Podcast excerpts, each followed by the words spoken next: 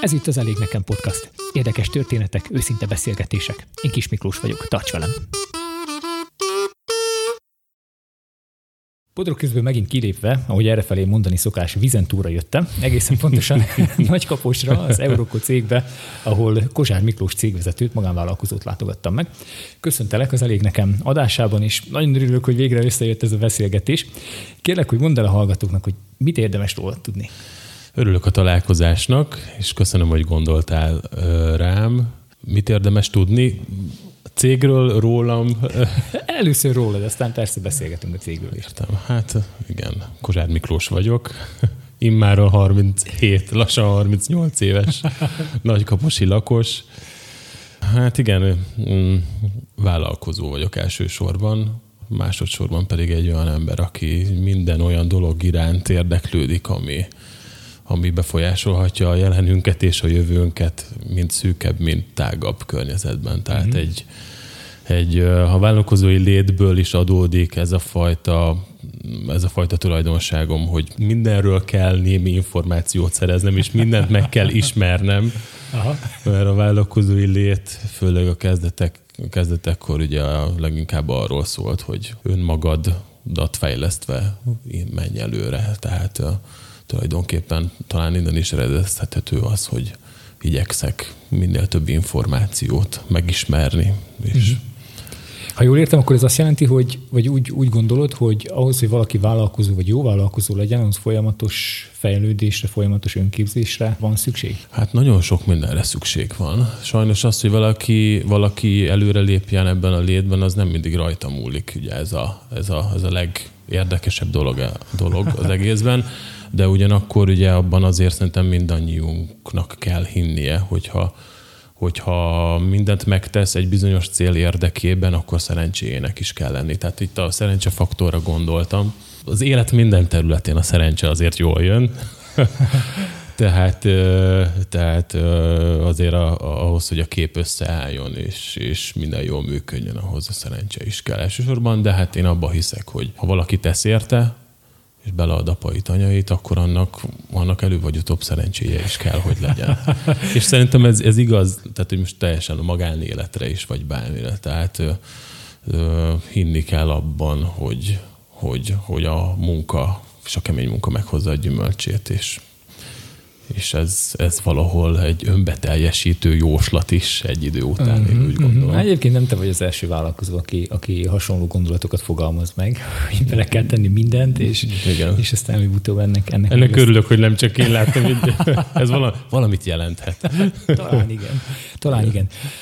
Itt születtél Nagykaposon, vagy más szálak kötnek ide? Én abszolút tőzsgyökeres nagykaposi vagyok. Királyhelmecen születtem, de ugye nyilván édesanyám, illetve a szüleim ugye nagykaposiak voltak mindig is. Ugye anyu tulajdonképpen tőzsgyökeres nagykaposi, édesapám ő Gömörből, Csoltó, van egy ilyen kis község, hogy Csoltó, keresztül megy rajta a főút, Csoltóról származik, de tulajdonképpen ugye itt telepedtek le az egyetem után, tehát én jó magam tényleg tőzsgyökeres nagykaposinak számítok.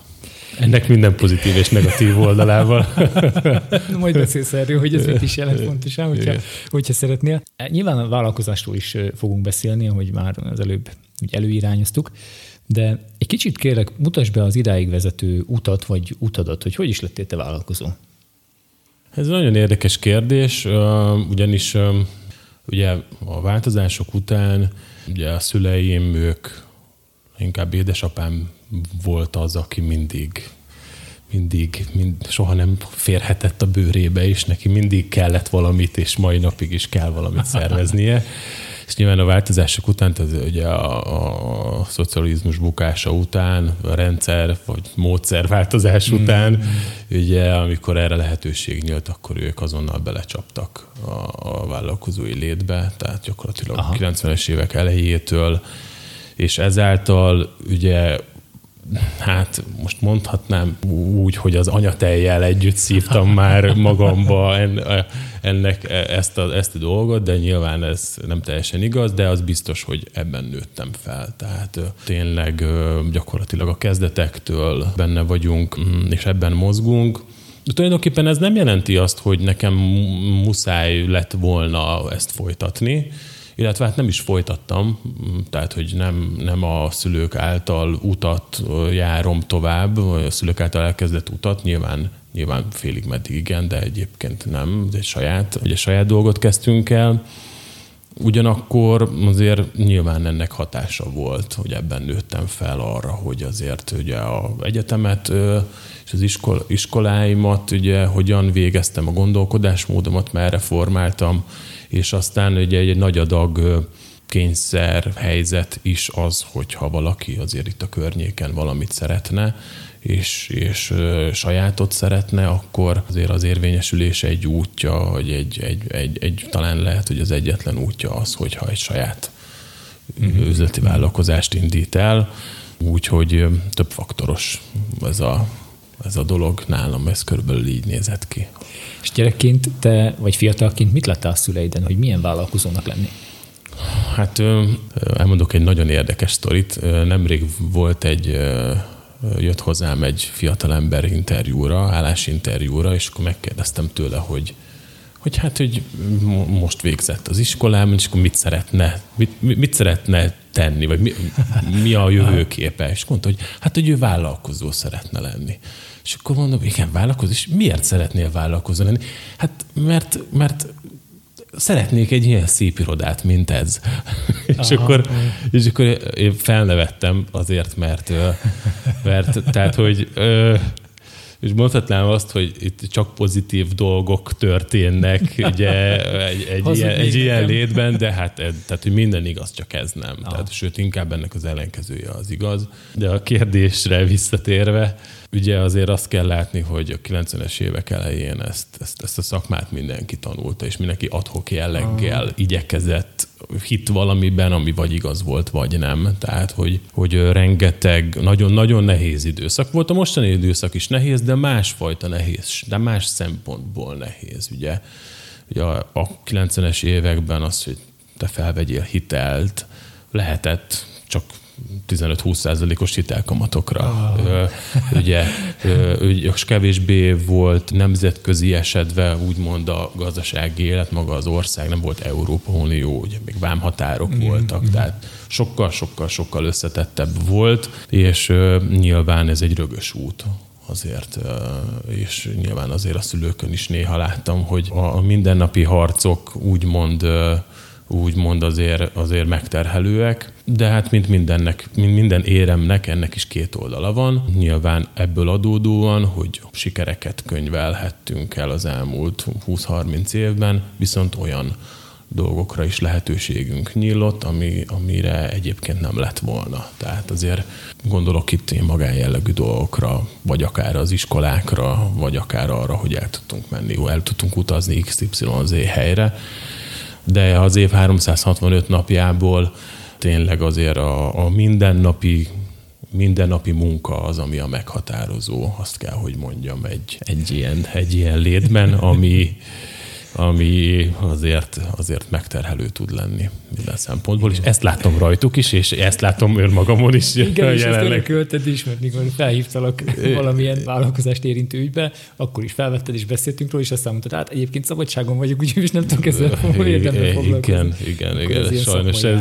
Hát ez igen, az embernek sokan azt hiszik, hogy onnantól kezdve, hogy valaki saját üzletet, időzőjelben mondom, hogy csinál, az azt jelenti, hogy akkor onnantól kezdve ő osztja be az idejét, és mennyire jó, meg tényleg, hogy... De egyébként nem. Lehet, hogy bizonyos szegmensben így van, de az én tapasztalatom nem ez. Sokkal jobban determinálja az embernek a hétköznapjait ez a lét, mint ahogy azt egy átlagos ember gondolná. Nem vállalkozónak születtél.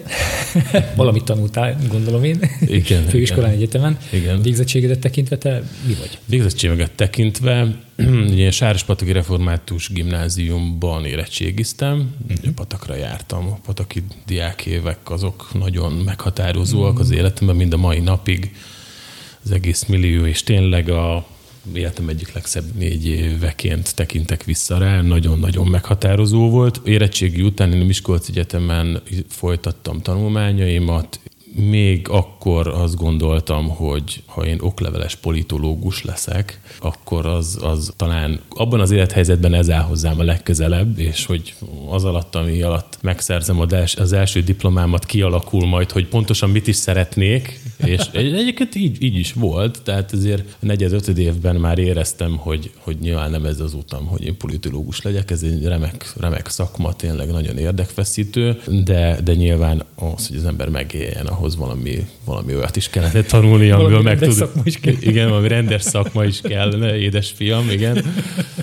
Úgyhogy tulajdonképpen a másoddiplomámat ugyanúgy a Miskolci Egyetemen folytattam, és okleveles közgazdász vagyok egyébként. Nemzetközi gazdaság és gazdálkodás szakirányon végeztem. Tehát gyakorlatilag egyébként szakmámban helyezkedtem el, mert ugye a nemzetközi kereskedelemben vagyunk jelenleg is benne, tehát ebben a tekintetben szakmámban maradtam. És rögtön az egyetemi évek után egyből vállalkozásba fogtál, vagy valahol máshol is dolgoztál? Igen, tulajdonképpen ugye 2010-ben végeztem az egyetemen, és tulajdonképpen egyetem után azonnal hazaköltöztem, és hát én már egyetem alatt mozogtam ebben a létben, tehát hogy azért az egyetemista évek alatt is már dolgoztam. Ugye korábban szórakozóhelyet üzemeltettem itt Nagykaposon, a Griffet szerintem nem kell bemutatni sok mindenkinek, vagy a környékbeli hallgatóknak. Úgyhogy ez gyakorlatilag az első bulik szerintem 2004-ben voltak, de tulajdonképpen mire 2010-re, mire én már oda jutottam, hogy hazaköltözöm, és elvégeztem az egyetemet, addigra már a kezdeti lépések tehát amivel az Eurocode jelenleg foglalkozik, már megvoltak. A szórakozóhely tekintetében pedig akkor már gyakorlatilag a csúcsra járatás időszaka, a 2010-es időszak, úgyhogy gyakorlatilag azért nem úgy történt ez a dolog, hogy elvégeztem az egyetemet, és akkor hazajöttem, és akkor találjuk ki, hogy akkor most Kozsár Miklós mivel fog foglalkozni. Ez nem így volt, hanem ott már valahogy az élet mindig mutatta az irányt, tehát hogy igen, és ez mai napig így van egyébként, tehát valahogy az ember mindig tudja a következő lépést. És Miből tudja? Hát biztos ez az isteni gondviselés mutatja meg. Tehát, hogy és látszik az, hogy mi az, ami a következő logikus lépés. Tehát, hogy az ember, hogyha valami iránt elköteleződik, akkor, vagy valamibe belefog, akkor nyilván utólag mindig sokkal könnyebb azt mondani, hogy ez volt a logikus. Az adott helyzetben mindig sokkal nehezebb, de valahogy mindig világos, és mindig tiszta az, hogy a némi gondolkodás után az, hogy mi a helyes következő lépés, és ez így volt az egyetemista évek alatt is, miután végeztem az egyetemet, és hazaköltöztem akkor is, és azért mind a mai napig ez valahogy mindig így van, mindig látszik a következő helyes lépés. Mindig ott van előttünk az asztalon. Azt néha így a fejemre csapok, hogy hát ezt eddig nem láttam, és eddig ez, de azért az esetek többségében ott van a helyes döntés, és látszódik, csak nehéz néha észrevenni. Mesélj egy kicsit a cégről, akkor mivel is foglalkozik az Eurocode? Gyakorlatilag abból adódóan, hogy ugye szórakozó helyet üzemeltettem, abból adódóan jött egyébként ez az ötlet, amivel elkezdtünk foglalkozni, hogy ezek a bizonyos ugye szórakozó beléptetésnél használatos karszalagokat kezdjünk el gyártani, nyomtatni. Vagy itt a gyártást, mit értünk gyártás alatt, ez egy érdekes kérdés, de hogy ezzel kezdjünk el kereskedni. Úgyhogy gyakorlatilag ez volt az első, ez volt a gerinc, ez az, amivel elkezdtünk foglalkozni, és akkor ugye az ikarszallag témában is többféle van, nem szeretném untatni a kedves hallgatókat azzal, hogy hányféle, teljesen mindegy. De nyilván olyan szempontból ez fontos, hogy milyen jellegű termék, vagy milyen jellegű szegmensben vagyunk jelen. Tehát, hogy az általában a rendezvényekkel kapcsolatos szegmensben és ezzel kapcsolatos termékekkel foglalkozunk. És aztán az idők során fokozatosan újabb és újabb termékek kerültek be a hát mindig az aktuális helyzetnek megfelelően, ugye biztos szóltáltunk arról is, hogy itt a Covid mit eredményezett, de nyilván igen, ezek az új termékek, ezek általában kapcsolódó termékek, amik bekerültek a termékpalettába. Úgyhogy gyakorlatilag a rendezvényiparban vagyunk, mint olyanban jelen. Nyilván itt nem csak a szórakozó helyekre kell gondolni, hanem fesztiválokra, ugye kiállításokra, fürdőkre, tehát, hogy itt ugye mindenütt, ahol beléptetés. Manapság a kórházakban is. Igen, egyébként a kórházak azok itt a Covid miatt is, és a jelölés miatt, ugye ez egy fontos ügyfélkör, de igen, azért a manapság ez a szegmens, az kicsit itt a Covid hatására kicsit... Ugye nem a 2019-nek megfelelő szinten van, tehát itt azért korlátozások hatására ez a szegmens is, ez a szabadidős szegmens, ez azért jelentősen átalakult és visszaesett. És csak Szlovákiában tevékenykedtek, vagy vannak külföldi szálak is? Az alapvető felfogásunk az volt, ugye 2010-ben, amikor hazaköltöztünk az egyetemről, én a most már feleségemmel együtt költöztünk Nagykaposra, és az alapvető cél az rögtön az volt az első pillanattól kezdve, hogy külföldre nyissunk, és külföldi kapcsolatokat építsünk ki. Aha. Tehát, hogy ez egy alapfelfogása, ez egy alapfelfogásunk, hogy külföldre nyissunk, és külpiacokat is megszólítsunk, és ugye Ausztria volt az első olyan ország, ahol elkezdtünk tevékenykedni, és elkezdtünk üzleti partnereket keresni. Úgyhogy a kérdésre a válasz az egyértelműen az, hogy a nemzetközi esedés úgymond, és nemzetközi kapcsolatok építése az egy nagyon fontos része. És mely országokban vagytok jelen most?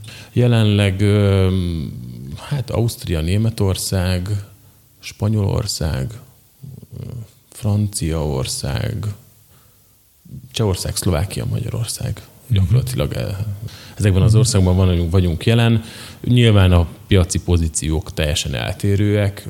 Valamely országban erősebb a jelenlétünk, valamely országban kevésbé, de hát igen, nap mint nap azért küzdünk, hogy ez a jelenlét, ez egy növekvő tendenciát mutasson, hogyha lehet így fogalmazni.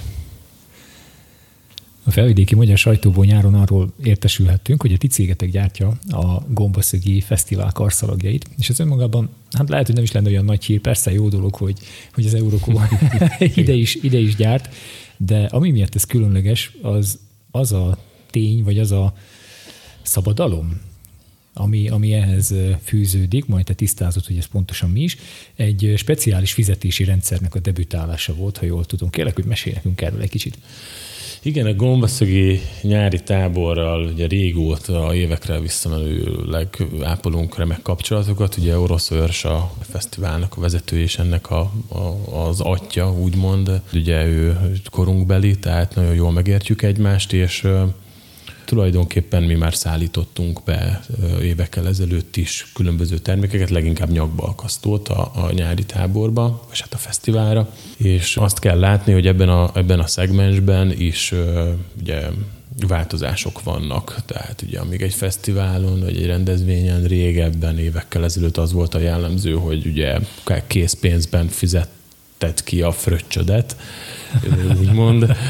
Ugye addig ugye próbálják ezt teljesen készpénzmentesíteni minden rendezvényt. Tehát ez egyébként nyilván a hagyományos standard életben is így van, hogy a kártyás fizetések irányába mozdulnak el a dolgok, és gyakorlatilag kb. 2 évvel ezelőtt, inkább 3 évvel ezelőtt indítottunk egy olyan projektet, amiben egy olyan rendszert kezdtünk el fejleszteni, amely rendszer lehetővé teszi a rendezvények számára azt, hogy készpénzmentes rendezvényként bonyolítsák le az egészet. Ugye ez azt jelenti gyakorlatilag, hogy egy ilyen informatikai fejlesztésnek kell ezt felfogni, ahol lehetővé válik az, hogy a vendég fel tudjon tölteni a karszallagjára pénzt, és a karszallagjával tudjon a szolgáltatónál, tehát magyarul a büfébe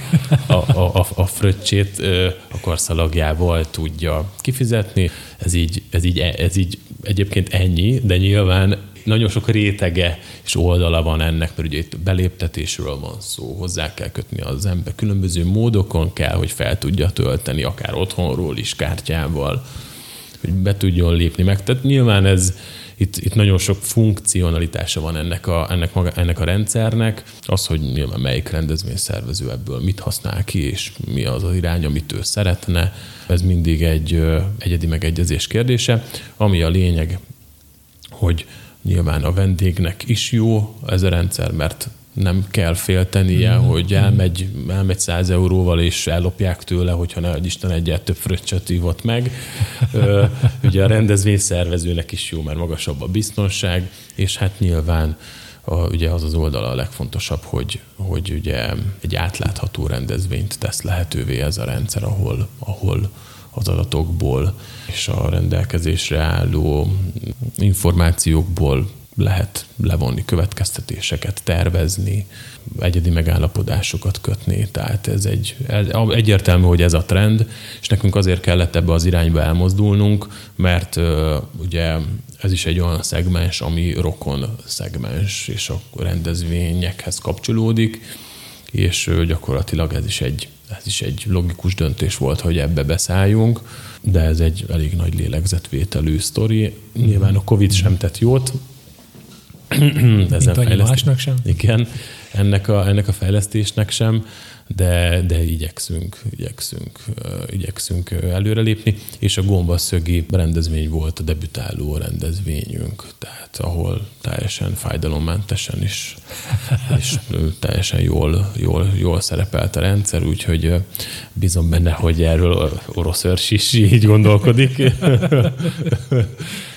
De igazából komolyabb, bármi komolyabb hiba nélkül sikerült levezényelni a rendezvényt, úgyhogy bízunk a sikeres jövőben és a 2022-es együttműködésben. Ez egy üzenet akart lenni? Hát, reméljük hallgatja.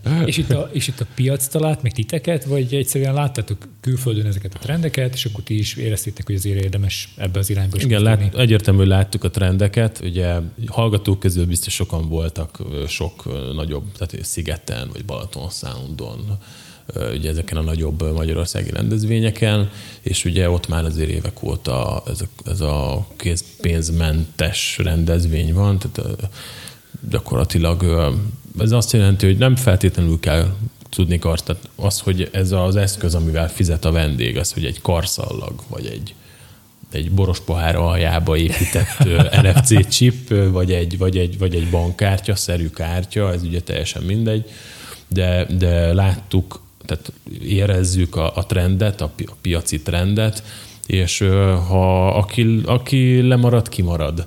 Tehát nem beszélve arról, hogy azért ezek a szolgáltatóknak megvannak a karszalag beszállítóik, ez egy viszonylag érzékeny dolog, mert ugye itt azért megbízható forrásból kell, jó messziről szokták rendelni a karszallagokat, nem helyi beszállítókat választanak, pontosan emiatt, hogy a visszaélések, ugye itt pénzről van szó, tehát itt azért ez egy nagyon érzékeny dolog, és ez számunkra is teremtett egyfajta versenyhelyzetet, hogy ugye ha van saját rendszerünk, akkor a saját termékeinket tudjuk mellé adni, és nem szenvedünk versenyhátrányt. Úgyhogy ez egyfajta logikus döntés volt, hogy ebbe beszálljunk.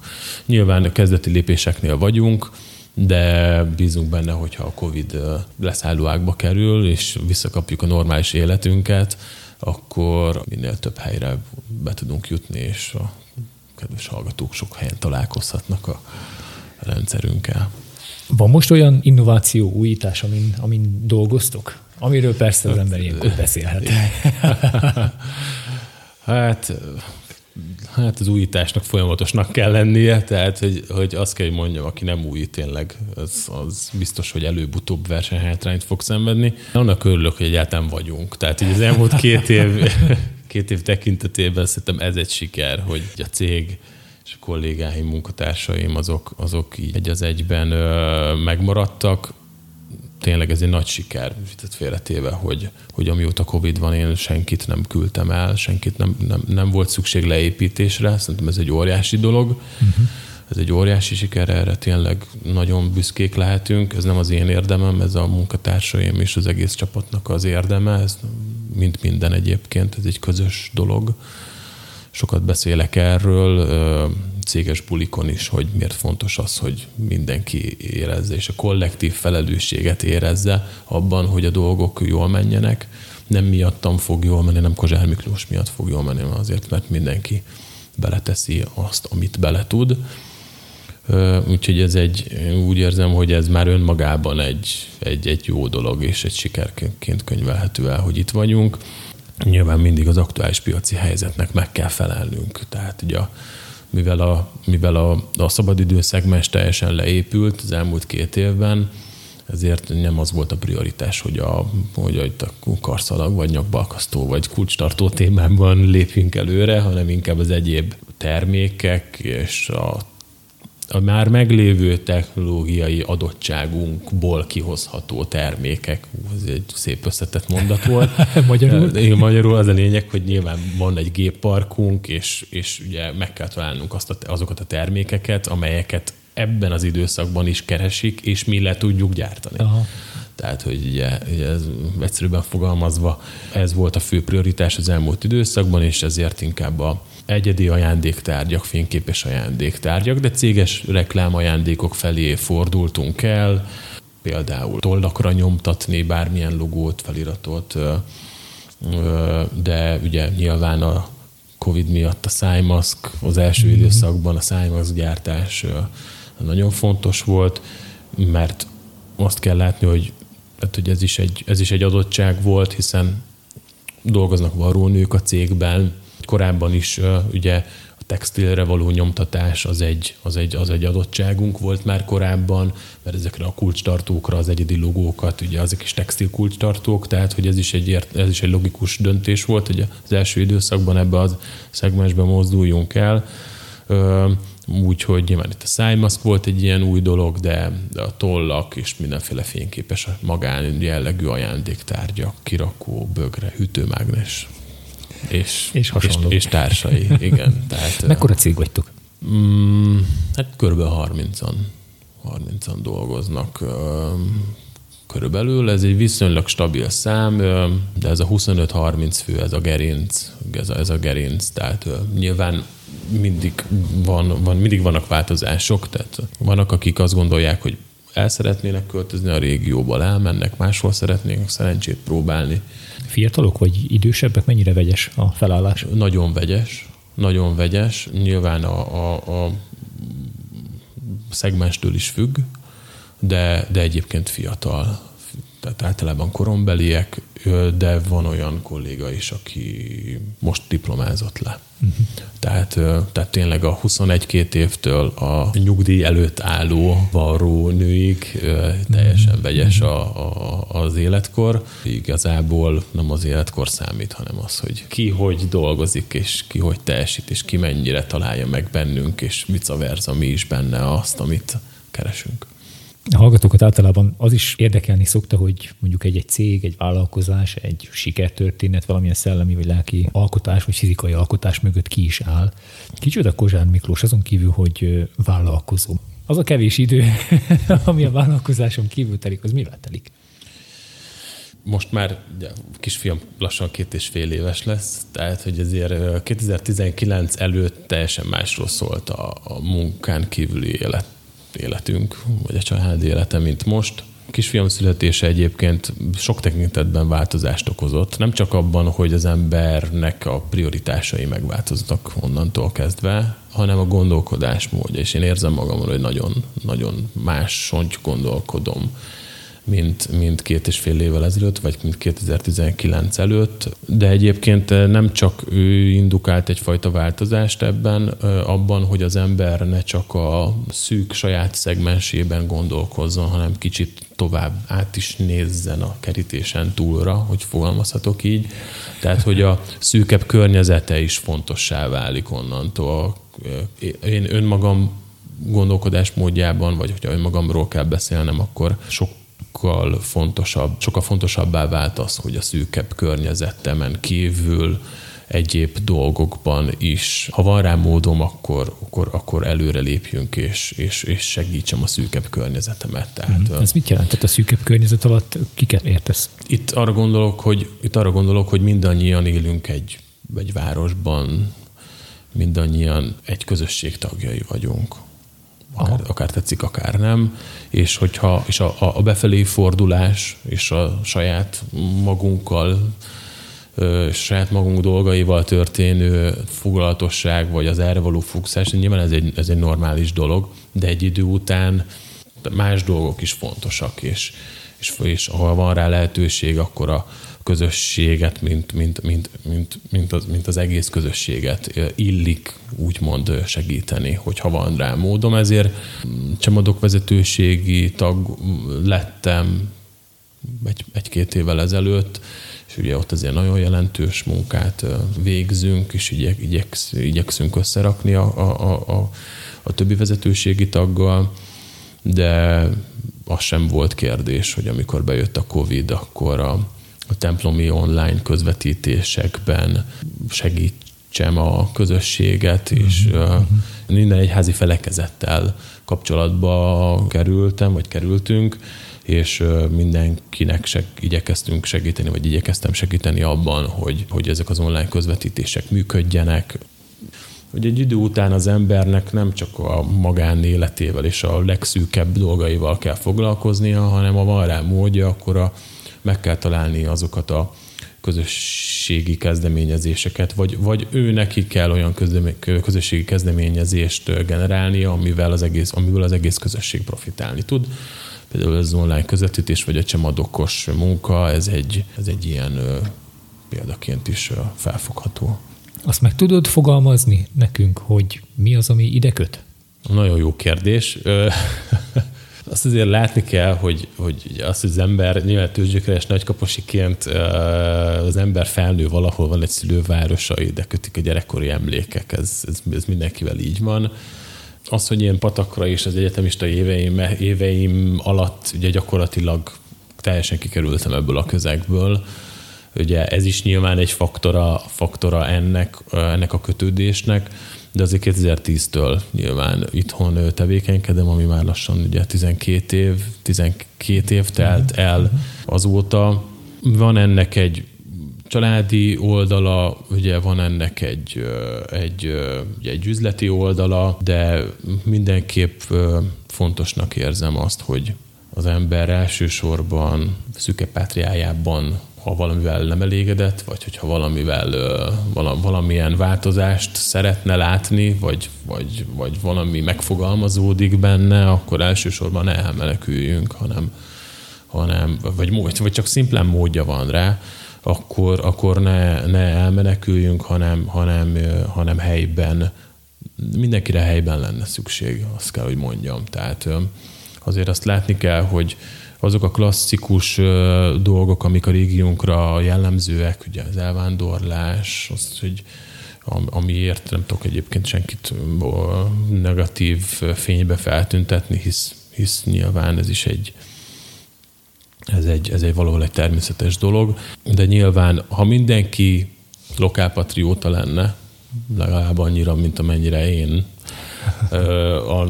szeretnék az lenni, és ezért szeretnék tenni, akkor talán azért a régióra jellemző, kevésbé pozitív dolgok sem lennének olyan mértékűek, mint talán most. Nagyon-nagyon körbefogalmaztad, mire gondolsz? Hát nyilván azért sok minden sújtja a régió. Tehát én egy olyan ember, akinek van 20x munkatársa, én látom, és aki a nemzetközi kereskedelemben van. Tehát azért nekem szükségem van németül beszélő emberekre, vagy hát inkább úgy szoktam megfogalmazni, hogy mondd el, mit tudsz, vagy miben vagy jó, és én majd megtalálom neked a cégben azt a pozíciót, amiben előre tudsz lépni. Tehát, hogy azt azért látni kell, hogy igen, a régióra kevésbé jellemző, hogy itt németül anyanyelvi szinten futkározó emberek lennének. Tehát ugye még a szlovák nyelv elsajátítása is nehéz 10x év alatt. Sajnos nyilván ez több ok miatt van ez így, de beszéltünk róla, hogy milyen országokban vagyunk jelen. Ez önmagában egy kihívás ennek a kezelése a régióban, meg hát nyilván azon munkatársak megtalálása, akik azokat a szakmunkákat el tudják végezni, amire szükség van a cégben. Tehát azért ugye nekünk komplett szitaműhelyünk van, a szitázás ez egyfajta nyomtatási mód, azért itt azért ehhez érteni kell. Tehát, hogy, és amikor ezzel találkozol nap mint nap, hogy azért ugye egyrészt autodidakta módon kell neked megtanulni legelőször mindent, és betanítani a kollégákat, és hogy kevésbé van meg ez a szakmai igényesség, vagy nem is szakmai, ez a tudás, inkább így fogalmaznék az emberekben, akkor érzékelhető, hogy ez így nem biztos, hogy jó. Tehát azért van egyfajta munkanélküliség a régióban, és hogyha talán az iskolák, vagy az oktatás, pedagógusaink, vagy az emberi igényesség, vagy a családi példa másabb lenne, akkor lehet, hogy az itteni cégek is könnyebben tudnák megvetni a lábukat a piacon, fogalmazunk így. Gondolok itt konkrétan Nagykaposra. Hogy lehetne ebből szerinted kibillenteni az embereket?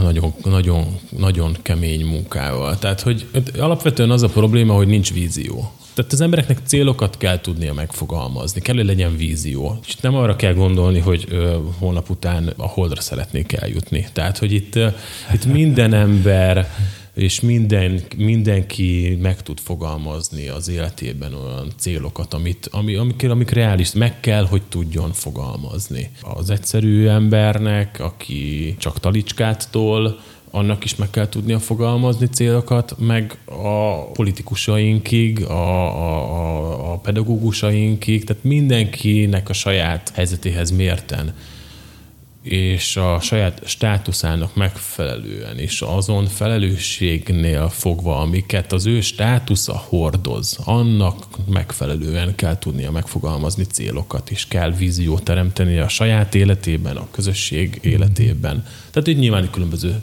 szintekről beszélünk.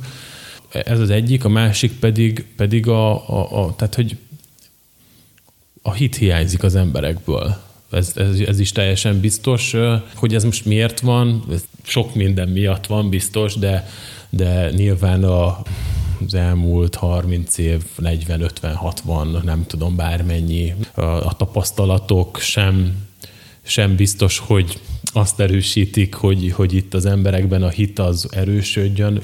Ha sokkal több pozitív példa lenne, vagy ezek a pozitív példákra, amik vannak, sokkal jobban lenne fókuszálva, és mindenkinek ebben felelőssége van, és elsősorban azoknak van a legnagyobb felelősség, és azoknak kellene példát mutatni ebben, akiknek a státusza ezt megkívánja, fogalmazunk így. A vállalkozónak azért, mert vállalkozó, aki embereket alkalmaz azért, mert embereket alkalmaz, a kisfőnöknek azért, mert kisfőnök, és talán, hogyha ez fentről elindul, akkor le tud szivárogni lejjebb is tud szivárogni ez a fajta szemléletváltás, és egy ilyen pozitív példa a te podcastjeid és ez a sorozat, amit te is csinálsz. Tehát, hogy sok ilyenre lenne szükség, sok ilyen kezdeményezésre, vagy olyan gondolkodókra, úgymond, akikben a fejében ez meg tud fogalmazódni, ez a fajta szemlélet. Ha ez megvan, akkor az emberben már elindul az, hogy az életét, vagy a cselekedeteit, azt egy talán kicsit más, hogy máshogy végezze holnap, vagy holnap után idézőjelben. Miért a legjobb reményed itt Nagykaposon mondjuk 5-10 év múlva? Tehát, amit úgy nagyon-nagyon remélnél ennek a közösségnek? Hát ez egy nagyon nehéz kérdés. Egyrészt nem akarok senkit megbántani. Tényleg nem akarok senkit megbántani. Én azt kívánom, hogy, és az adhat reményt, és azt tudnám kívánni karácsonyra Jézuskától, hogy a nagykaposiaknak és a régióbelieknek, hogy mindenki azon felelősségtudatában járjon el, ami a státuszánál megvan. És hogyha ez megtörténik, és ezt az emberek felismerik, és az őszinte, racionális, objektív értékítélet mentén fogják végezni a munkájukat, az méltán adhat reményt, és adhat majd víziót, amiről beszéltünk, és célt mindenki számára. Tehát, hogyha a megfelelő emberek kerülnek a megfelelő helyre minden szinten. Hogyha te a saját életedet, vagy mondjuk a cégeteknek az életét elhelyezed egy nagyobb kontextusba, tehát, hogy milyen értékek mentén, és mit tud hozzátenni ehhez a remélt jövőhöz, vagy ehhez a jövőképhez? Azt szoktam mondani, hogy csak olyan dolgot várok el a munkatársaimtól, amit én magam is megcsinálnék. Szerintem ez egy fontos szemléletmód. Nem csak elvárásokat kell tudni megfogalmazni, hanem önmagadnak is jó példával kell előjárni, ugye úgymond. Igyekszem tudatosan ezt a szemléletmódot formálni a cégben, nyilván lehet, hogy a kollégáim nem mindig így érzik. De igyekszem tudatosan formálni, és ennek az elhangzott gondolatoknak megfelelően én önmagam is élni és vezetni a céget, és élni a kis életünket. Ugye a tágabb kontextus pedig teljesen egyértelmű, hogy az a közösség, amiben vagyunk, abban kell, hogy megtaláljuk azokat a pontokat, amiben mi erre a közösségre pozitív hatással tudunk lenni. Már önmagában az, hogy egy ilyen szűk közösségben 20-30 embert alkalmazunk, nyilván ez már önmagában egy pozitív dolog, de ezen túlmenően is, amire lehetőségünk van, abban a közösséget segíteni kell. Tehát vannak ilyen megkeresések, ugye amikről már beszéltünk, ugye itt ami a személyemet illeti, de azért ugye mindig vannak olyan inputok, amikre pozitív választ kell adnunk, és akkor talán az egész közösség tud profitálni ebből a dologból, és abban, hogy mi jól végezzük a munkákat. Tágabb kontextusban én ezt érzem egyértelműnek, hogy nem maga a cég, a cégben dolgozók, én, a család, az nem egy zárt közösségben van, nem 4 fal között vagyunk, hanem van egy város, van egy régió, amiben létezünk. És az szuper, hogy esetleg mi jól érezzük magunkat, de hogyha az egész közösség önmagában nem érzi jól magát, vagy nem megfelelően működik, akkor az előbb-utóbb ránk is negatív hatással lesz. Tehát kell, hogy mindenki érezzen egyfajta felelősséget a közösségért, és ne csak a saját helyzetét nézze. És nagyon egyszerű dolgokban egyébként már szerintem nagy dolgokat lehetne elérni, vagy lehet elérni. Onnantól kezdve, hogy hova járok vásárolni, oda. Tehát nagyon-nagyon elemi dolgoktól is elindulhatunk. Ezért mondtam, hogy a magánszemélyek, tehát mint egyszerű ember is az ember ugye hatással lehet a dolgokra, odáig, hogy egy vállalkozó milyen partnereket választ esetleg, és hogy hogyan vezeti a cégét odáig, hogy egy intézmény, egy iskola, egy ovi, a politikusaink, bárki hogyan végzi a munkáját. Tehát itt én úgy gondolom, hogy ebben egészen biztos, hogy van. És lehetőség úgymond a változásra. Te, ha mentor lennél, akkor hogyan indítanál útnak ma egy olyan fiatalt, aki vállalkozni szeretne, aki belép hozzád, és azt mondja, ilyen irodát szeretnék, igen, mint neked igen. Van. Igen. Mondjuk itt a keleti végeken. Mivel indítanád útnak azt a fiatalt, aki ma erre adná a fejét? Hát én 2 dolgot, hát nem tudom, hogy 2-t, de egy pár dolgot tudnék neki tanácsolni. Az egyik az, hogy akarjon, tehát ugye a tudás felhalmozás ez egy nagyon fontos dolog. Bután hangzik, mert Mert hát én sem nagyon szerettem iskolába járni, tehát hogy emlékszem rá, hogy ez egy visszatérő téma a családban. Szerintem másodikos voltam körülbelül alapiskolában, amikor a tanítónéni az osztályban feltette a kérdést, hogy na gyerekek, hát tegye föl a kezét az, aki szeret iskolába járni. És akkor voltunk 30-an az osztályban, és akkor feltették 28-an. És akkor tegye fel az, aki nem szeret iskolába járni, és akkor a kettőből az egyik én voltam, aki feltette a kezét, és ez egy övön aluli ütés volt a tanítónéninek. Igen. Tehát, hogy hazudnék, hogyha azt... De nyilván a legfontosabb az, hogy legyen az a fiatal valamiben jó. De valamiben jónak kell lenni. És valamiben hinni kell. Meg kell tudnia fogalmazni azt a célt, hogy amiről már beszéltünk el, hogy legyen egy víziója, így is fogalmazhatunk, a mindenkinek egy fiatal. És tudom, hogy ez 10x évesen nem az a legfontosabb, hogy az ember tudja, hogy 25 évesen, vagy 35 évesen, vagy 45 évesen mit szeretne, de ez a legfontosabb. Ismerje annyira önmagát, hogy meg tudja fogalmazni azt, hogy ő mit szeretne tanulni, és abban kell, hogy megfelelő szintű tudást halmozzon fel.